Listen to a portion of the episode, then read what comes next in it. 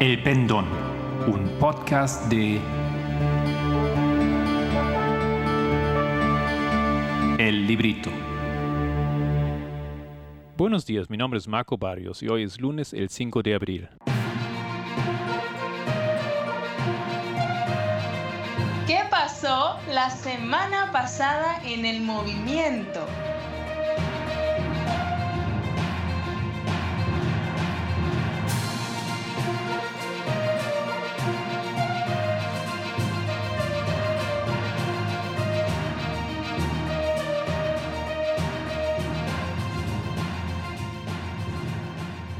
De viernes a domingo hemos tenido finalmente el campamento organizado por el Ministerio en Guadalupe, el EVS, en conjunto con el Ministerio de Francia, Le Grand Cri. Los oradores han sido Pamela Bryant y Tess Lambert. Espero que hayan podido participar y escuchar los temas. Me parece que fue una vez más un hito en la historia de nuestro movimiento. Si por alguna razón no han podido participar, aprovechen y estudien los temas lo más rápido posible. En los foros, muchos hermanos han estado hablando sobre el tema de la comunidad LGBTQ, cómo vemos esto. Esto es una discusión ya que va por muchos años y estamos llegando finalmente a una formalización acerca de este tema. Ustedes ya han visto eso comenzar en el último campamento desde Brasil y ahora queda aún más claro. No obstante, en este podcast em, solamente quiero resumir o algo así como leer una transcripción de lo que Pamela Bayan compartió en la primera presentación.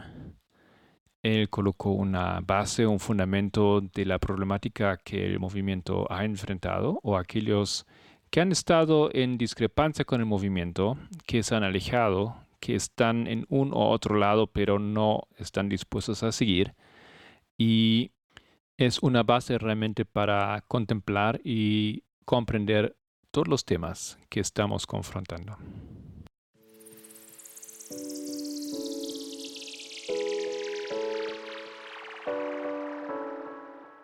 Parmena Bryant, los derechos humanos no son especiales. Presentación, la primera presentación del campamento de LBS de Guadalupe del 2 de abril 2021. En la última presentación, o la serie de presentaciones en el campamento de Brasil, hemos tocado varios temas. Primero, comenzamos con el tema de los derechos LGBTQ. También trazamos en términos generales la historia del movimiento. Hablamos de las revoluciones de Francia y de los Estados Unidos. Y brevemente, también hemos tocado la historia de la República de Weimar. Esto es el nombre para el gobierno alemán que estaba entre la Primera Guerra Mundial y antes de la dictadura de los nazis. Quería demostrar la línea profética desde el tiempo del fin hasta el presente, y que se puede describir con el título de homofobia. También hemos hablado extensivamente sobre el tema de la sodomía. Podría ser otro título para esta nuestra línea. De hecho, comienza algo antes del tiempo del fin, en la historia de la Revolución Francesa. Apocalipsis 11, 7 dice, y cuando hayan acabado su testimonio, así comienza ese versículo. Esto es más o menos la versión que tenemos en la Reina Valera. En la King James, y eso es un punto que destaca Parmenda, se traduce un poco diferente. Es en tiempo pasado. Podemos leer un comentario de Matthew Poole, del comentario de Matthew Poole sobre este versículo que explica el problema. El señor Mede señala que esto está mal traducido por el tiempo pretérito perfecto. El verdadero inglés es cuando estén a punto de terminar su testimonio. En español, tal vez cuando hayan profetizado en silicio la mayor parte de sus 1260 años, etc. Elena White también lo traduce correctamente en el conflicto de los siglos y dice cuando los dos testigos están terminando su testimonio. Eso se aplica a un tiempo justo antes del tiempo del fin, en la Revolución Francesa. Em, cuando yo leo de la Nueva Biblia Latinoamericana, dice el versículo, cuando hayan terminado de dar su testimonio, la bestia que sube del abismo hará guerra contra ellos, los vencerá y los matará. Verifiquen esto en sus traducciones.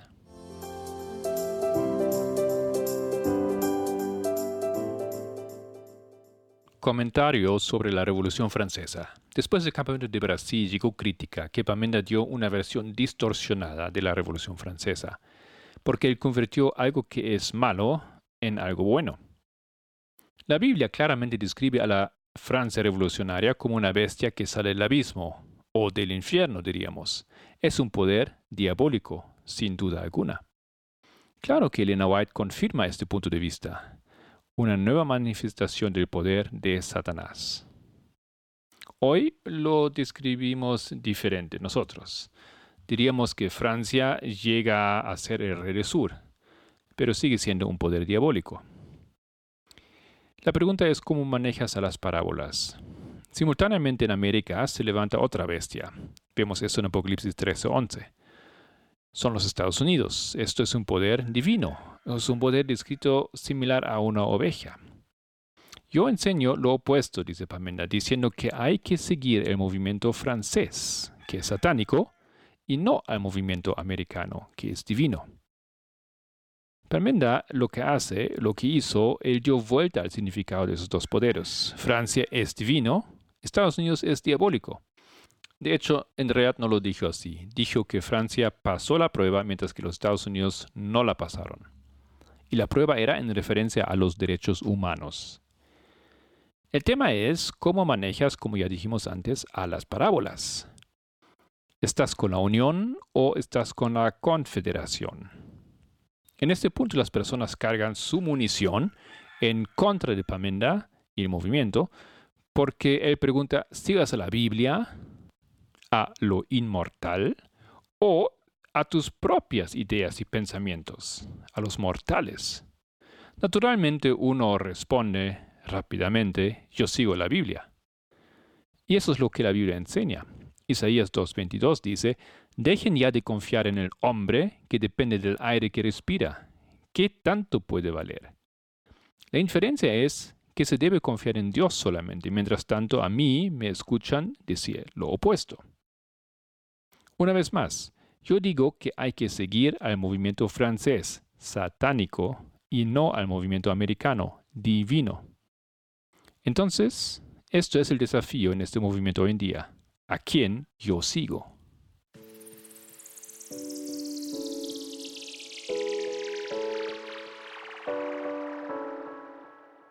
Ideología versus humanismo. Hay dos conceptos o títulos, ideas en este mundo para responder a la pregunta ¿cómo ves la vida? Por un lado está la ideología, por el otro lado el humanismo. Por un lado colocamos Apocalipsis 13, en el otro decimos Apocalipsis 11. En un lado decimos Estados Unidos, en el otro lado, como ya hemos dicho, Francia. Es una parábola y una parábola necesita que hay un elemento que los combina, que los une, algo igual. Y lo igual es que ambas historias son historias de revolución. Por un lado, la ideología decimos que no debe seguir a esto, no debería seguir a este concepto de vida. Pero eso no es lo que se nos enseñó en el pasado. En oposición a ello decimos que hay que seguir al humanismo. Y eso también es una oposición a lo que se nos enseñó. ¿Y en qué lado colocamos el cristianismo? Pues en el lado de la ideología. ¿Y el ateísmo? En el lado del humanismo. Pero esos son parábolas.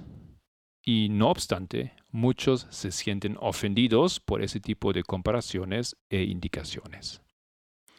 Un comentario aquí sobre parábolas. La naturaleza de las parábolas es provocar, provocar una reacción para que uno se pone atento a la enseñanza. En una parábola, fuerzas a dos elementos a una relación, la yuxtaposición. Esto produce una reacción. Una buena parábola debe ser un golpe en la cara, provocativa. Necesitas sacudir a la audiencia para despertarla. Y hay que recordar, para poder construir una parábola, tú necesitas algo similar en los dos elementos yuxtapuestos. Y también tiene que haber una tensión, algo que los hace diferente, algo opuesto. Ok, volvemos entonces a esos dos términos. También podemos decir 4 y 6. Cuando hablamos de esos dos conceptos, y me imagino que ustedes ya entienden, si no, pueden mirar más sobre ese tema, sobre ese concepto 4 y 6, en la Escuela de Portugal de 2020. Ok, vemos y entendemos hace tiempo ya que el eterno evangelio crea dos grupos y estos dos grupos están o en un o el otro lado de esos dos conceptos. Pero también podemos describir todo esto de una manera más agradable y decir que una historia, una misma historia se ve diferente cuando la miras de otra perspectiva. O cuando, por ejemplo, tomas un marcador lo ves de un ángulo y parece un rectángulo. Si lo das vuelta por 90 grados, lo ves de frente o de arriba como depende de cómo lo queremos ver, entonces es un círculo. En vez de humanismo, también podrías decir entonces derechos humanos. ¿Y no estamos en el lado de los derechos humanos? Gracias por estar con nosotros, el equipo del pendón. Si quieres profundizar con alguno de los temas de este podcast, encuéntranos en www.librito.org.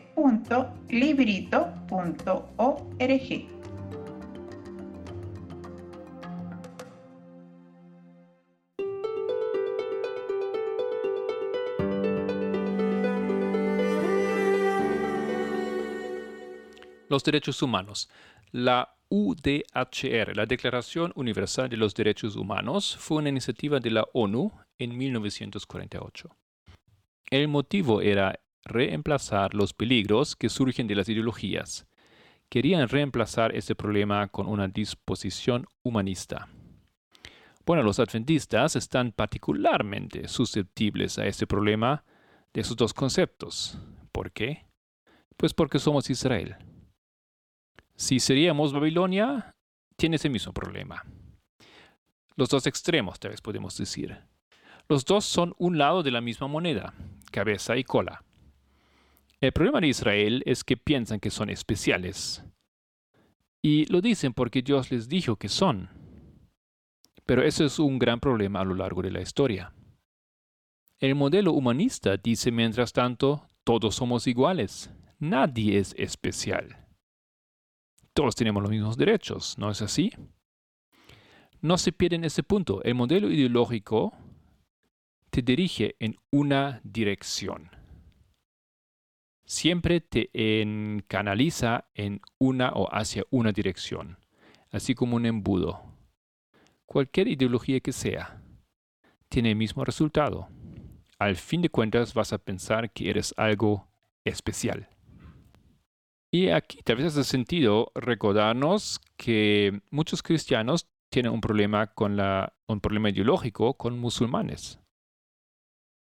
Y eso es una parábola en sí mismo, porque cristianos y musulmanes son unidos por el mismo Padre Abraham. Tenemos ese elemento igual, que está igual en los dos lados juxtapuestos.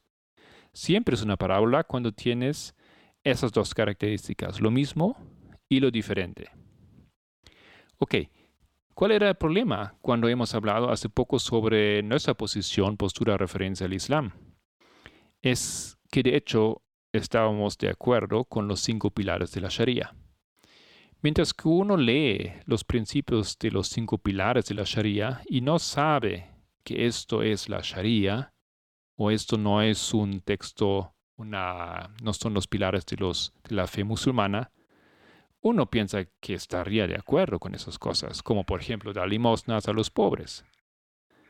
Solamente cuando uno se entera que es la Sharia uno se distancia un poco espantado. Entonces, si completamos nuestro diagrama imaginativo o nuestra tabla imaginaria, en un lado teníamos la ideología, en otro lado teníamos humanismo, en otro lado, en un lado teníamos Estados Unidos, en otro lado Francia.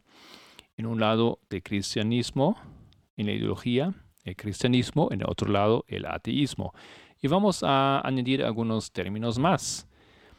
El lado de la ideología piensa que es especial. Los que están ahí creen que son especiales. En el lado del humanismo, las personas creen que no son especiales. Así que en el lado de la ideología, las personas dicen, se ven, se piensan de mucho valor, mientras en el humanismo, en ese lado, las personas están sin valor. Ya hemos dicho que en la ideología ponemos también el concepto del 4 y en el humanismo el 4 del 6. No tener valor es decir, no somos el centro del universo, porque solo damos vuelta al sol. Nuestra vida depende de las reglas de Miller, que llevan a establecer tiempos en oposición a lo que dice la Biblia.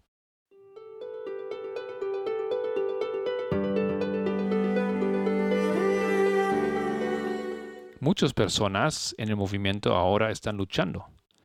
A pesar de haber llegado tan lejos, de tener un mensaje tan claro. Y debemos preguntar, ¿por qué son tan deprimidos? ¿Por qué tienen que buscar ayuda de psicólogos? ¿Por qué se sienten tan desvalorados? ¿Y por qué tienen problemas psicológicos? Cuando personas son liberados de opresión, acontece que muchas veces se sienten lo opuesto o sienten lo opuesto a felicidad. Parece que no saben poder manejar esa nueva libertad. Y hay una razón profética para esto. Ese movimiento comienza a cambiar de una perspectiva ideológica a una perspectiva humanista. El pasado explica el presente. Experimentamos depresión, porque estamos pasando por grandes dolores. La Biblia los llama dolores de parto. Y creo que eso deja claro lo que acontece. Si nacemos, si nos convertimos en una nueva persona, que también podemos llamar los 144.000, experimentamos dolor, dolores de parto. Tú empiezas a cambiar tu pensamiento y ya no eres especial, sino sin valor. Eso duele. Aunque no estás consciente, el movimiento te cambia. Nosotros estamos en el tiempo de la angustia de Jacob. Jacob se da cuenta que en realidad su hermano, que no tenía valor, ya que era una persona sin principios, que amaba la casa y esas cosas, no tenía interés en lo espiritual, este es su hermano. Ahora, de repente, es el más poderoso. De por ende, es Él con más valor. Muchos tenemos entonces esa experiencia de depresión porque hay una razón profética de la cual no estuvimos conscientes. El movimiento nos dice que no somos especiales. En consecuencia, podemos sentirnos sin valor y no sabemos por qué. Somos actores en una obra de teatro y nos sentimos deprimidos, sin valor. Y esto es por el cambio que ocurre en el movimiento. Un cambio que ocurre también dentro de ti. Comprendemos que ya no somos especiales, enseñamos cosas que todos enseñan. Y ya han estado enseñando desde hace muchos años. En muchos casos nosotros estamos tratando de ponernos al tanto de lo que la ciencia ya entiende y nosotros estuvimos rechazando. Ustedes saben muy bien de qué aspectos o qué ejemplos estamos hablando aquí. Nosotros solíamos escondernos de Dios y tapar nuestra desnudez, la ausencia de valor. ¿Con qué? Con hojas. Una vez que se quitan las hojas, vemos quién somos en realidad. Por esto muchos están doloridos. Por esto muchos pierden su deseo espiritual y se tornan al mundo es la lucha de encontrar nuestro lugar en la historia profética. Las respuestas no son los que esperábamos, pero esta experiencia es necesaria y ha sido ordenada por el Señor. El proceso de convertirse en la estatura de Cristo es doloroso.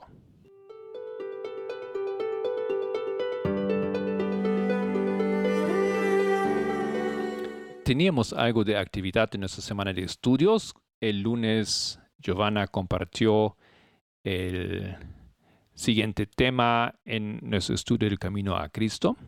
Y viernes Solange tocó un tema muy interesante, desafiante tal vez para algunos de nosotros, del milagro. ¿Qué es un milagro? ¿O es esto un milagro? Del mismo viernes en la mañana, cuatro veces durante el sábado y dos veces durante el domingo, entonces teníamos el campamento de LVS que se llamó Ningún mensaje nuevo. Igualdad.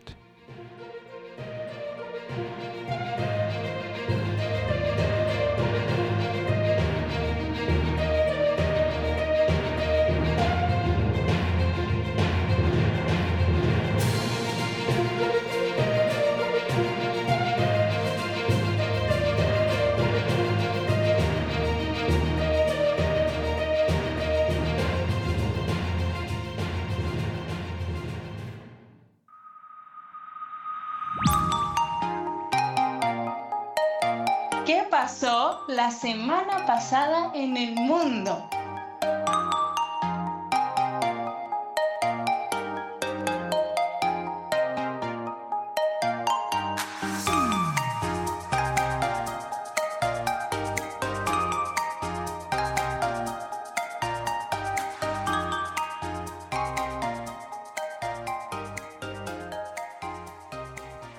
Saludos y bendiciones a los oyentes del pendón. Vamos a revisar ahora algunas noticias de la semana. Nueve meses después de la muerte de George Floyd, empieza en Estados Unidos el juicio contra el ex agente policial, que enfrenta ahora dos cargos de asesinato involuntario y homicidio en segundo grado. Se retrasa el proceso por la posibilidad de acusarle de homicidio de tercer grado. El homicidio de segundo grado tiene pena de 40 años, mientras que el de tercero 25 años. Y por hablar de la brutalidad policial, en Tulum, sur de México, policías municipales sometieron a una mujer porque supuestamente estaba borracha y alterando el orden público. En el video se muestra cómo un policía se arrodillaba encima de la víctima mientras ella gritaba y momentos después ella se puso inmóvil y su muerte fue confirmada. En respuesta a esto suena la pregunta de muchos. De la policía, ¿quién nos protegerá? En su primer día como ministro de Defensa de Brasil, el general Walter Braga Neto alentó las celebraciones del golpe militar de 1964, que en su opinión sirvió para pacificar el país. Ese movimiento del 31 de marzo de 1964 fue tuvo participación de brasileros percibiendo una emergencia, entre comillas, eh, así como dijo ese ministro de la Defensa, que se movilizaron personas eh, comunes, la prensa, líderes políticos, iglesias, empresas, sectores organizados de la sociedad y las Fuerzas Armadas. Ese periodo que terminó en 1985 es recordado por el fin de las elecciones directas, por el cierre del Congreso, la censura, las torturas y los asesinatos cometidos por el Estado brasilero. También esa semana las declaraciones de Bolsonaro, el presidente de Brasil, fueron bastante alarmantes. En Twitter dijo, para aquellos que puedan, mañana, 29 de marzo, tendremos un día de ayuno y oración por el bien y la libertad de nuestra nación. Seguiremos luchando con todas nuestras fuerzas contra el virus y el desempleo, por la vida, pero sin renunciar la dignidad de cada persona. Dijo que la batalla es dura y dolorosa, pero juntos, al lado de Dios, venceremos. Bendito sea nuestro Brasil y el pueblo brasileño. Bendita la nación cuyo Dios es el Señor. Salmo 33, 12. Y sobre las celebraciones religiosas, se otorgó un decreto para que los estados, el Distrito Federal y las ciudades se abstengan de emitir o exigir el cumplimiento de decretos y actos administrativos locales que prohíban la realización de celebraciones religiosas presenciales. Básicamente, el gobierno federal durante los meses de pandemia eligió poner en manos de intendentes y gobernadores de estado las decisiones sobre medidas en la pandemia. En muchos estados, los cultos en las iglesias están suspendidos o con limitación de la participación, pero en este caso, los estados y municipios están prohibidos de limitar los cultos en las iglesias. En el Instagram de Bolsonaro, la gente comenta la noticia con alabado sea Dios, para honor y gloria de nuestro Señor Jesús, o declaraciones de que el presidente no está solo, que hay valientes que oran y que las puertas del infierno no prevalecerán. Otros resaltan cómo es imprudente la medida que además de exponer a la población en medio de tantas muertes, solo sirve para aumentar la credibilidad del presidente frente a grupos religiosos, teniendo en vista también la liberación de la prisión de Lula, el expresidente de Brasil, y el impacto que esto trajo a muchas personas en el país. Y quería llamar la atención al hecho de que en el cuidado de la salud se nos instruye a seguir leyes establecidas por Dios Así se colabora con Dios por el milagro de la salud. No cumplir con las medidas de aislamiento, hacer aglomeraciones, poner la vida en riesgo, no solamente la nuestra, sino también la vida de nuestro prójimo. Y venir a orar no es pedirle a Dios un milagro, es pedirle a Dios una magia, sobre la política de Honduras, un juez de Nueva York sentenció a cadena perpetua a Juan Antonio Hernández. Tony es el hermano del presidente de Honduras, autoproclamado presidente Juan Orlando Hernández. La condena contra Tony Hernández es por los delitos de conspirar para transportar drogas a Estados Unidos, el porte ilegal de armas, conspiración para usar armas y dispositivos destructivos y hacer declaraciones falsas. Sobre Rusia y Myanmar. Cuando un régimen autoritario está siendo golpeado por las sanciones occidentales, normalmente puede esperar la ayuda de un poderoso amigo, Vladimir Putin. Básicamente, aquellos que son enemigos o que sufren alguna sanción por Estados Unidos van a tener el auxilio de Rusia. Esta semana Estados Unidos anunció la suspensión de un acuerdo comercial con Myanmar hasta que se, restablezca la democracia. Mientras los militares de Myanmar disparaban contra manifestantes y transeúntes el sábado, y Estados Unidos preparaba su respuesta más dura hasta ahora al golpe militar del 1 de febrero, el viceministro de Defensa ruso estaba en Myanmar para mostrar el firme apoyo de Moscú y su deseo de profundizar en su asociación estratégica con el país. Esto se produjo después de que los militares informaran de la muerte de 114 personas el sábado, el día más sangriento hasta la fecha. Incluso el Kremlin expresó su preocupación por el creciente número de muertos. Rusia está aumentando su presencia en países y regiones donde China es muy activa, como en el África subsahariana, y esto hace que las dos potencias autoritarias sean a la vez colaboradoras y competidoras. En el mensaje de Pascua, el Papa Francisco insta a distribuir las vacunas de COVID-19 a los países pobres. Eso es todo por hoy, hermanos. Espero que tengan una linda semana bendecida, llena de amor y que les sea leve a pesar de las adversidades y los problemas. Que Dios los bendiga.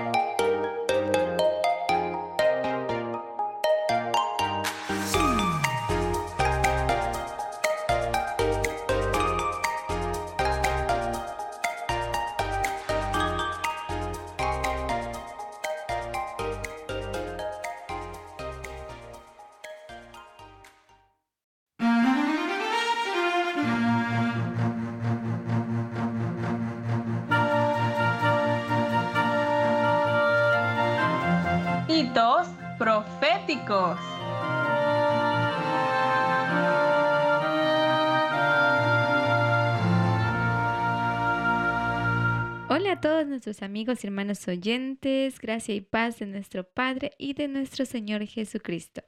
Sean bienvenidos una vez más a nuestro segmento de hitos proféticos. En nuestro programa de hoy hablaremos aún del clamor de medianoche y nos enfocaremos en el evento de 2014. Hemos pasado todo este tiempo estudiando la historia en la que estamos, superponiéndolas y paralelándolas con otras historias. Hemos hablado de Pirro, de la Segunda Guerra Mundial, de Hechos 27, en fin, hasta llegar al punto de discutir tiempo. Pero, ¿por qué podemos discutir sobre tiempo? Este es un tema ya dentro del movimiento, ya desde junio del 2018, más o menos en esa época, siendo más específicos. Ahora vamos a explicar cómo comenzó. Explicaremos que comenzó el 2012. Se basó en el aumento de conocimiento de los 2520. Desde el 2002 hubo un aumento de conocimiento, y podemos marcarlo como tal, como hito, en 2009, con la presentación llamada Los 2520 Revelados. Fue una serie de presentaciones realizadas por el anciano Parminder. Este mensaje continuó creciendo hasta la formalización de este mensaje. Podemos llamar a estos hitos Boston, Concord y Exeter. Y para el 2012 se reconocería que los 2520 pueden ser representados con otros dos números. Particularmente al ir al libro de Daniel, en la escritura de la pared, ustedes encontrarán el número 126, 151. Y también la anciana Tess nos sugiere el número 63, que es la mitad de 126. Vimos esto incluso en el modelo de la falsificación. Dentro de nuestro estudio habíamos puesto 538. 126 años de persecución papal que terminaron en 1798.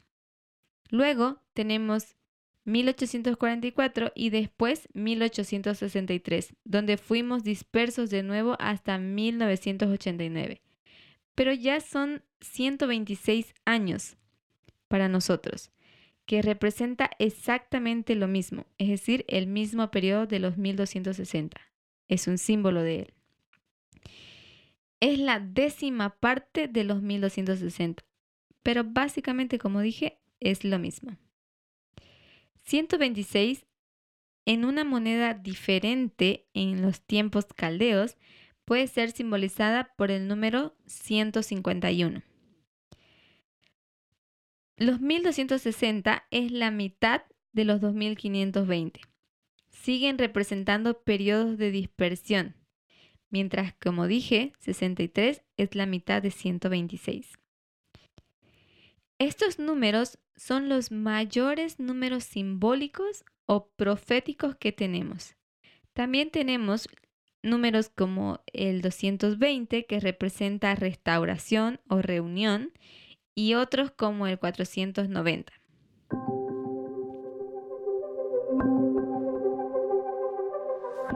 En 2012, estos números fueron reconocidos.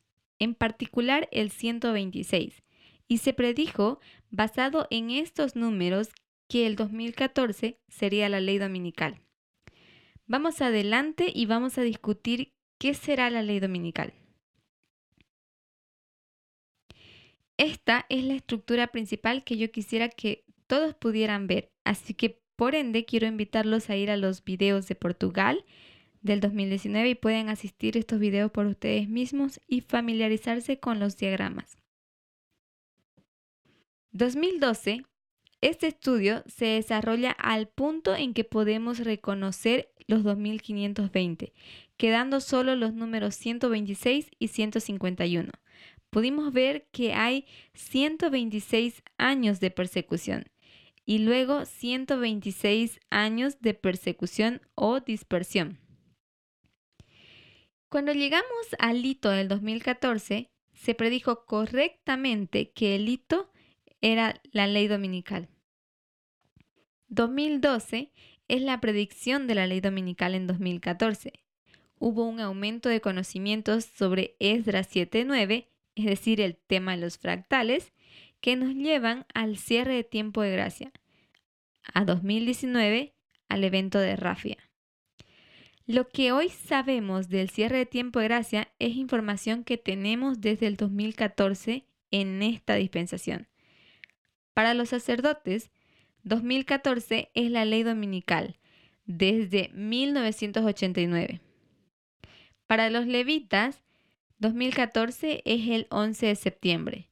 Para los netineos, 2014 es el tiempo del fin o 1989.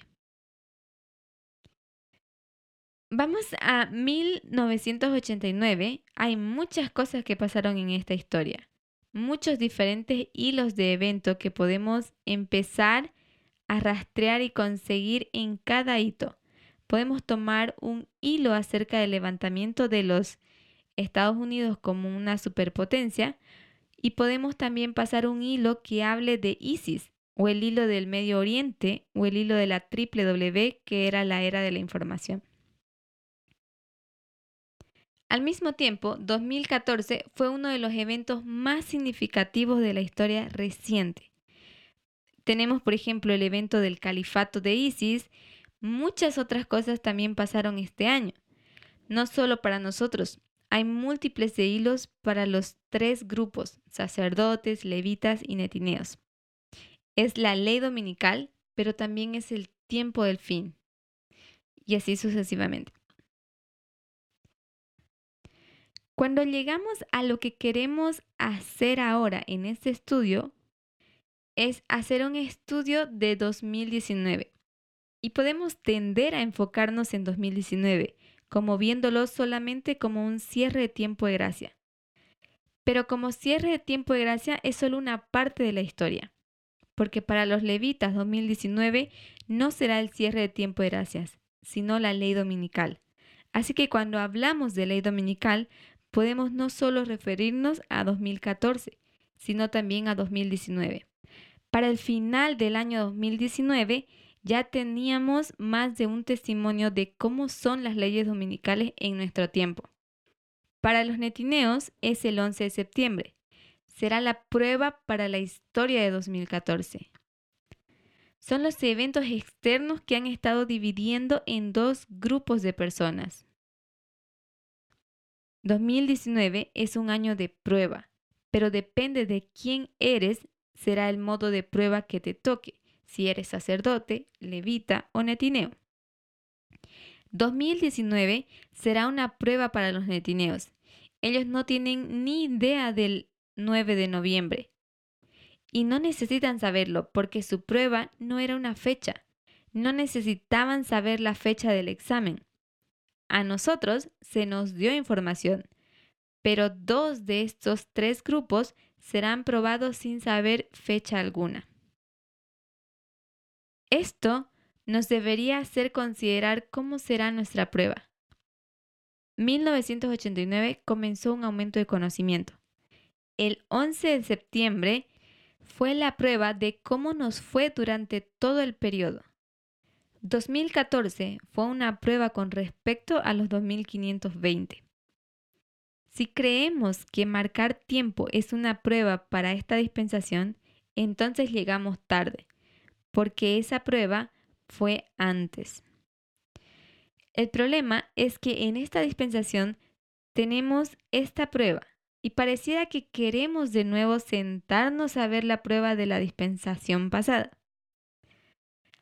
Quiero que consideremos la prueba del 2014 si pudiéramos ver o superponer esto con la historia milerita, hablaríamos de otras fechas. Veamos. El 19 de abril tenemos la tardanza del novio, la demora que duró hasta el 22 de octubre. En la medianoche de este tiempo tan oscuro, un clamor fue dado. He aquí viene el esposo. Esto fue el 21 de julio. Esto es el, la medianoche o también conocido como la mitad del camino. Entre el 19 de abril y el 22 de octubre, convirtiéndose en un símbolo, podemos rediseñar esto de diferentes maneras. De esta manera, el 19 de abril llegará a ser el 11 de septiembre también. El 21 de julio comenzó el clamor de medianoche, o también llamado el fuerte pregón, que comenzó a crecer hasta que alcanzó Exeter. Justo antes de Daniel 12.1 o el cierre de tiempo de gracia, al superponer así la historia milerista con la historia de los 144.000, ese campestre en 21 de julio en Boston se convierte en la ley dominical. Se convierte en ese hito cuando es dado el clamor de medianoche. He aquí viene el esposo. Esta tardanza del 19 de abril creó un nuevo problema, el fanatismo que entró en el movimiento. Elena White nos dice en Conflicto de los Siglos, página 395, párrafo 4, lo siguiente.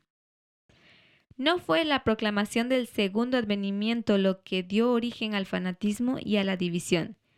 Estos aparecieron en el verano de 1844, cuando los adventistas se encontraban en un estado de duda y perplejidad con respecto a su situación real, la predicación del mensaje del primer ángel y del clamor de medianoche tendía directamente a reprimir el fanatismo y la disensión. Cuando ponemos esto en nuestra historia, 2014 es la ley dominical para nosotros. 19 de abril es 2001. 22 de octubre sería 2019. Y quiero que ustedes observen que usando la simbología de la historia milerista, 2014 llegaría a ser la medianoche. Cuando el clamor es dado, he aquí viene el esposo, esto era la medianoche o la mitad del camino. Usando la historia milerista simbólicamente como una parábola, 2014 se convierte en un símbolo de medianoche. Esto nos va a ayudar para traer información de manera simbólica para poderla ver en 2014. Uno de los números que nos llevó a 2014 fue 1888 y el número 126. Pero ahora dejaremos afuera 1888 y nos concentraremos en un hilo específico. Así que utilizaremos el número 151 primero, que nos lleva a 1863. 1863 nos lleva a 1989. Quiero que recordemos un principio. 1989 nos cuenta la historia de 2019. 30 años de la historia de los sacerdotes, o también podemos decir de la historia del nacimiento al bautismo de los sacerdotes, o de Jesús mismo. Así podemos crear una parábola. 1989 es la historia de la herida mortal del rey del sur. No podemos insertar en esta parábola una historia consistente del rey del sur, porque tendríamos que tomar 1989 y llevarla a Panio. tendríamos que ver la herida mortal en 1989 y en paño, una caída en ambos hitos. Gracias por estar con nosotros, el equipo del pendón. Si quieres profundizar con alguno de los temas de este podcast, encuéntranos en www.librito.org.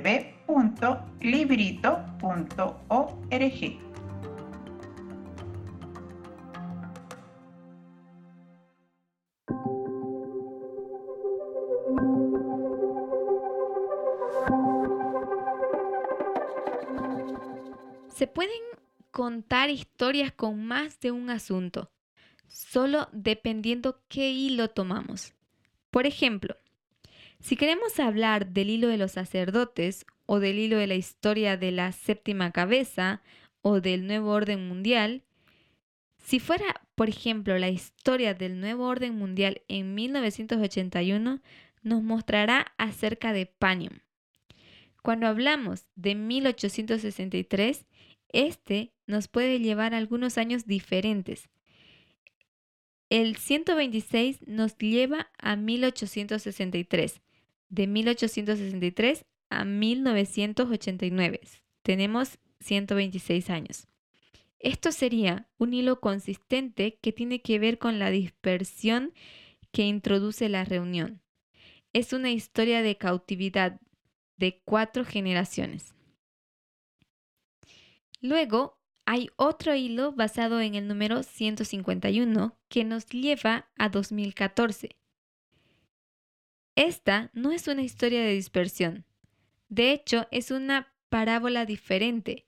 Es sobre el movimiento nacional de reforma. Es acerca de la ley dominical. Es un hilo diferente. Y cuando estos hilos acerca de la ley dominical son tomados, por cierto, ¿cuándo fue formado el movimiento de reforma nacional?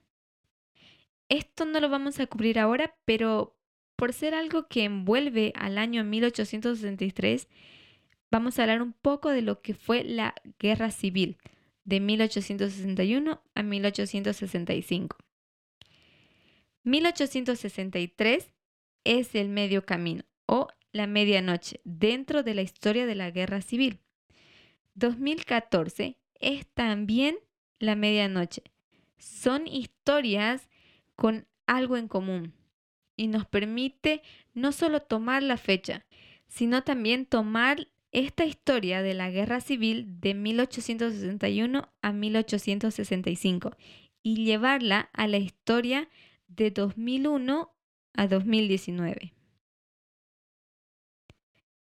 De esta manera discutiremos en mejor detalle el número 1863, lo que acontece en ese año.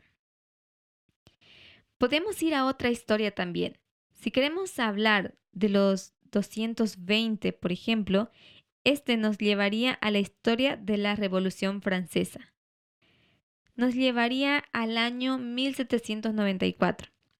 Esta historia es también un punto medio del periodo de la Revolución Francesa, que comenzó el año 1789 y terminó el año 1799. Es, el, es la medianoche en esta revolución, lo cual nos permite tomar la historia de la revolución y ver una revolución en nuestro tiempo, de 2001 a 2019, un derrocamiento del gobierno. En 2001 tenemos a George Bush. En profecía es marcado como el falso Esmerdis, porque ambos asumieron el trono o la presidencia, en el caso de Bush, cuando no debían hacerlo. Bush mintió en los resultados en Florida. Habíamos mencionado que Tiberio también. Y lo que aconteció es que Tiberio asumió el reino mediante halagos, es decir, desinformación. Ninguno de los dos debió haber sido presidente. Es ilegal aceptar información de un gobierno extranjero, así como el trabajo que hizo Cambridge Analytica era ilegal también. Sin estas dos cosas, Donald Trump nunca podría haber sido presidente. Desde el 2001 al 2009, podemos ver revoluciones como guerra civil dentro de los Estados Unidos. Ya hubiésemos estado tomando estas historias de la Segunda Guerra Mundial y hemos dicho que comienza en 2016. Pero parece diferente a las guerras francesas, con tanques y armas. Son solo parábolas para mostrarnos algo en nuestro tiempo. Cuando tomamos la historia de la Revolución Francesa y la traemos a nuestra historia, el hecho de que no haya sangre en las calles como lo hubo en la Revolución Francesa no nos debería sorprender, porque es un tipo de guerra diferente a la que nosotros ahora vemos. Pero les recuerdo que sí hubo sangre. Y sí se ve sangre hoy en día también. Tenemos el nacionalismo y los grupos de derecha extrema. Todavía hay un remanente que queda del Ku Klux Klan. Cada día se tornan más y más peligrosos. El solo hecho de ser un inmigrante o una periodista o un negro en Estados Unidos lo demuestra. Porque estos son los grupos vulnerables, el blanco de estas personas de la extrema derecha y el nacionalismo y el Ku Klux Klan. Pero aquella revolución francesa se ve diferente en nuestro tiempo como también la guerra mundial lo es. Al final de la Revolución Francesa en 1799 vemos una dictadura marcada por Napoleón. En 2019 nosotros ya empezamos a ver a Napoleón, a ver una dictadura. Sabemos que el gobierno estuvo conquistado por una revolución. Y podríamos colocar otros puntos intermedios en la historia, como el año 63, el número 63, 63 años de 1951 a 2014. Podríamos encerrar a este periodo de 1948 a 1954 con la frase bajo Dios. Este lema, como la primera y la última frase de este párrafo, podemos ir, por ejemplo, a otra historia. El año 1524. 1524 es el punto medio entre 1521 y 1527. 1521, Suleimán I y el Imperio Otomano ataca a Belgrado, el primer ataque contra el occidente alinea con el 11 de septiembre. En el mismo año, Lutero comienza a ser escondido después de la dieta de Worms. En el conflicto de los siglos aprendemos que cuando él es escondido, Wittenberg cayó en fanatismo. 1521 comienza el fanatismo en la historia protestante, igual como el 19 de abril de 1844. El fanatismo fuerza que Lutero saliera del escondite. 1524 fue la guerra de los campesinos en Alemania. Es la revolución más grande incluso que la Revolución Francesa, o hasta la Revolución Francesa, perdón. Podemos, por lo tanto, asociar 2014 con revolución. Además, se puede ver una división entre los protestantes, entre Lutero y Zwingli, más Erasmo. El año 1527 es el final del Renacimiento en Italia y el saqueo de Roma, y totalmente destruido por las tropas alemanas y españolas de Carlos V. La población cayó de 50.000 a 10.000 después del saqueo. También se marca la persecución de los anabaptistas en este año, esa historia está conectada por los 490 a 2014. Una breve conclusión. Son dos puntos que se quisieron resaltar. El primero es la historia de la Revolución Francesa. El segundo, la Guerra Civil Americana. Es solamente otra palabra para decir revolución son importantes para poder ver que 2001 y 2019 marcan comienzo y fin de una revolución. Entendemos 2014 como medianoche porque está en medio camino, Es decir, es la mitad del camino de una revolución. Esto es todo por hoy, mis queridos hermanos. Quiero agradecerles y desearles una feliz semana y que Dios los bendiga. Hasta la próxima.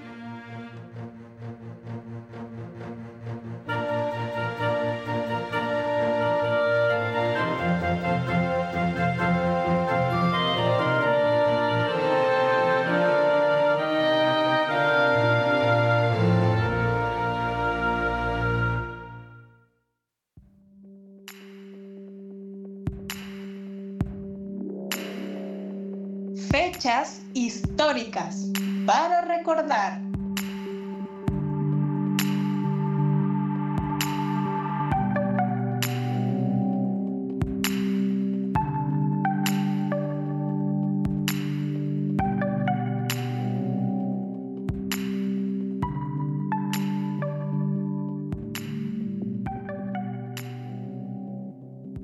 Muy buenos días, queridos amigas y amigos que nos acompañan el día de hoy.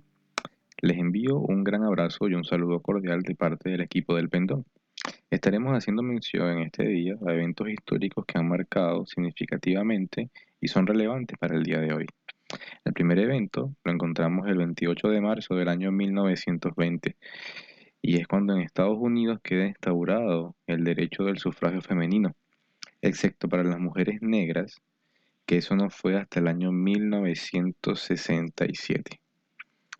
En 1920 se aprueba la decimanovena enmienda de la Constitución de los Estados Unidos, que estipula que ni los Estados Unidos de América ni el gobierno federal puede denegar a un ciudadano el derecho al voto a causa de su sexo. Mientras que las mujeres tenían derecho a votar en varias de las colonias en las que se habían convertido los Estados Unidos, en 1807, la constitución de cada estado denegaba incluso un sufragio limitado.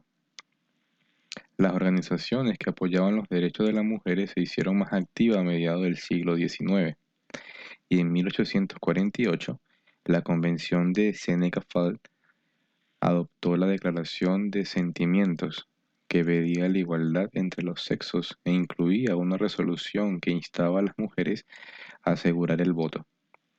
Las organizaciones pro sufragio utilizaron una variedad de tácticas influyendo argumentos legales que se basaban en las enmiendas existentes.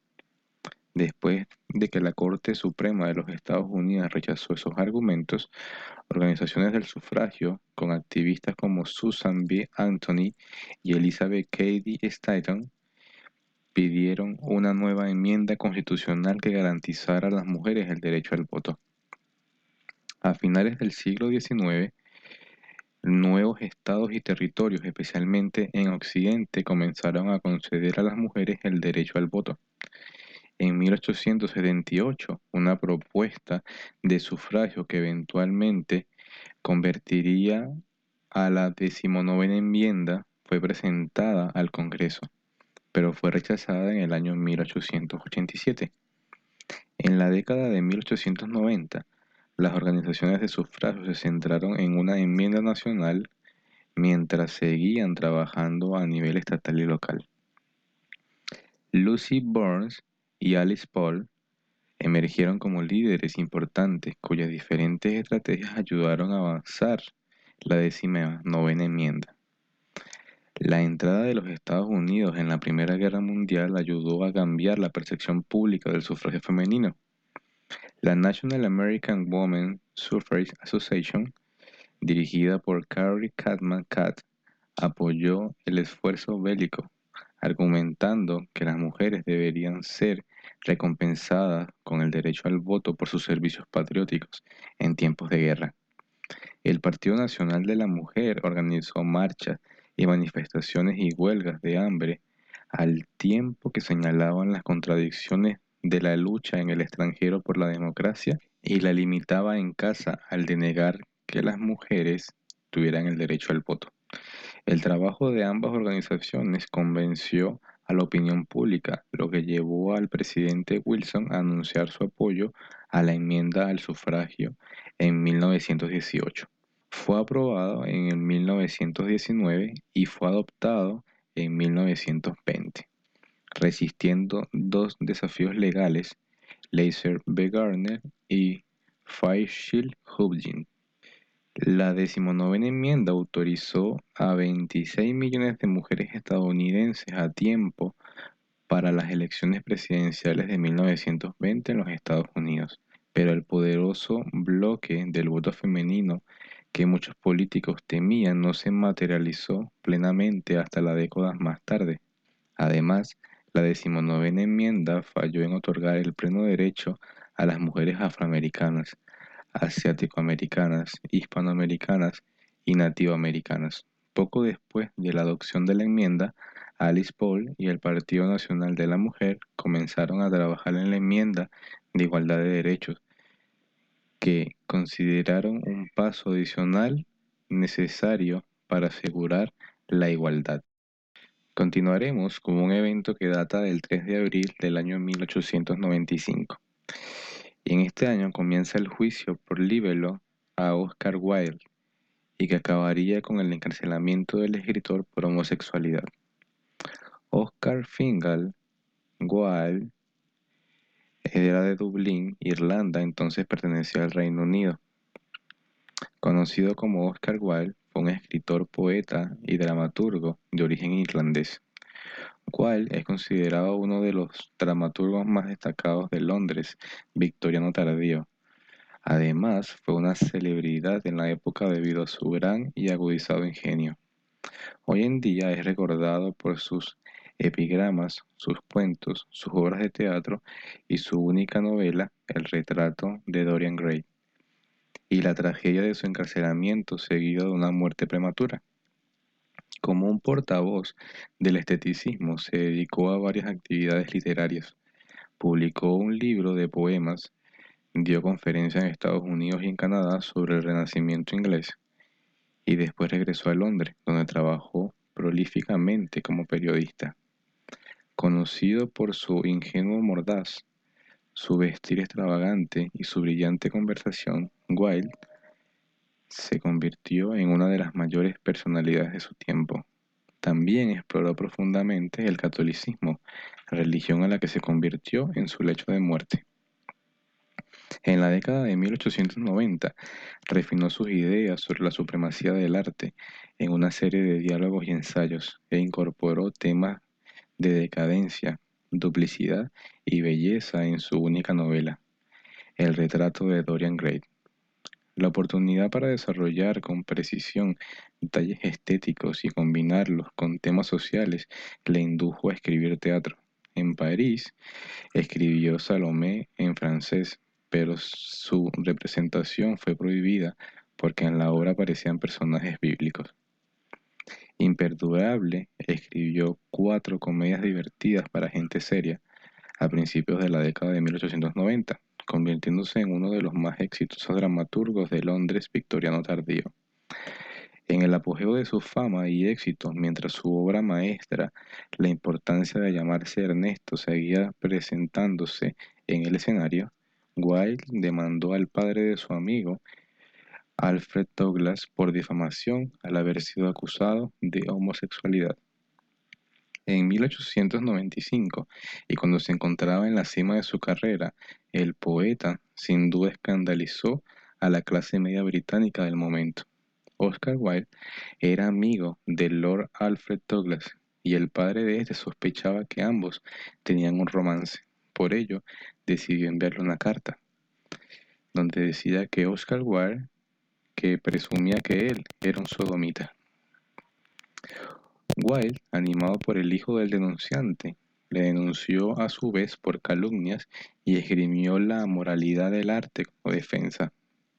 Finalmente, el noveno marqués de Queenberry quedó libre y Wilde se enfrentó a un segundo juicio en mayo de 1895, en el que se le acusó de sodomía y de grave indecencia y por él fue condenado a dos años de trabajo forzoso.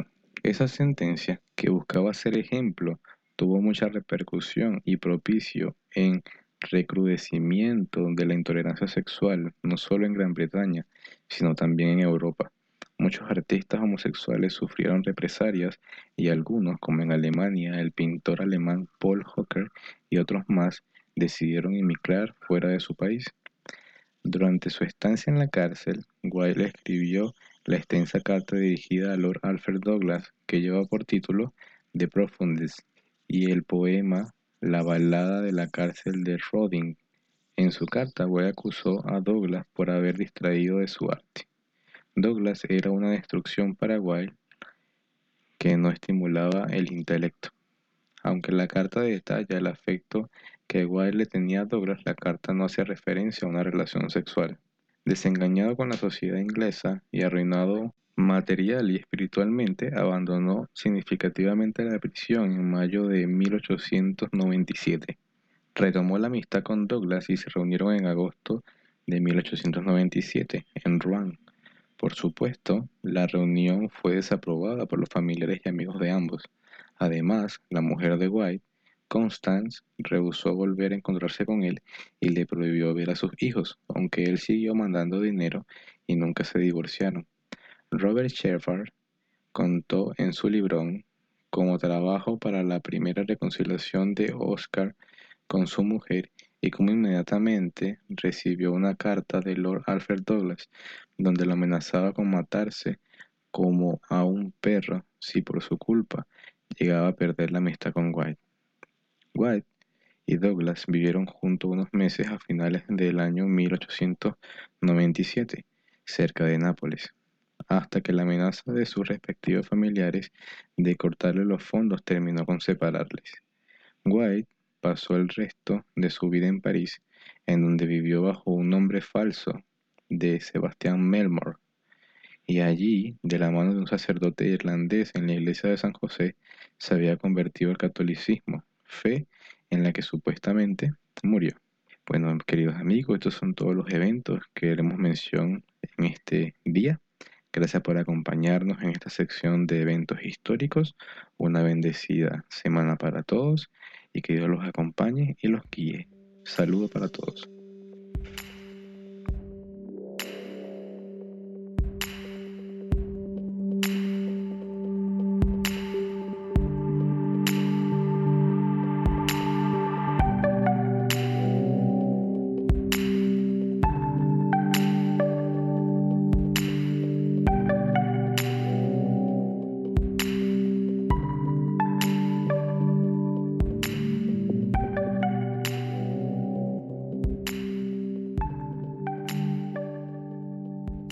Espero que les haya gustado este podcast y les deseo un feliz comienzo de esta nueva semana. Me despido cordialmente en el nombre de todo el equipo del Pendón. Que Dios les bendiga y hasta la próxima.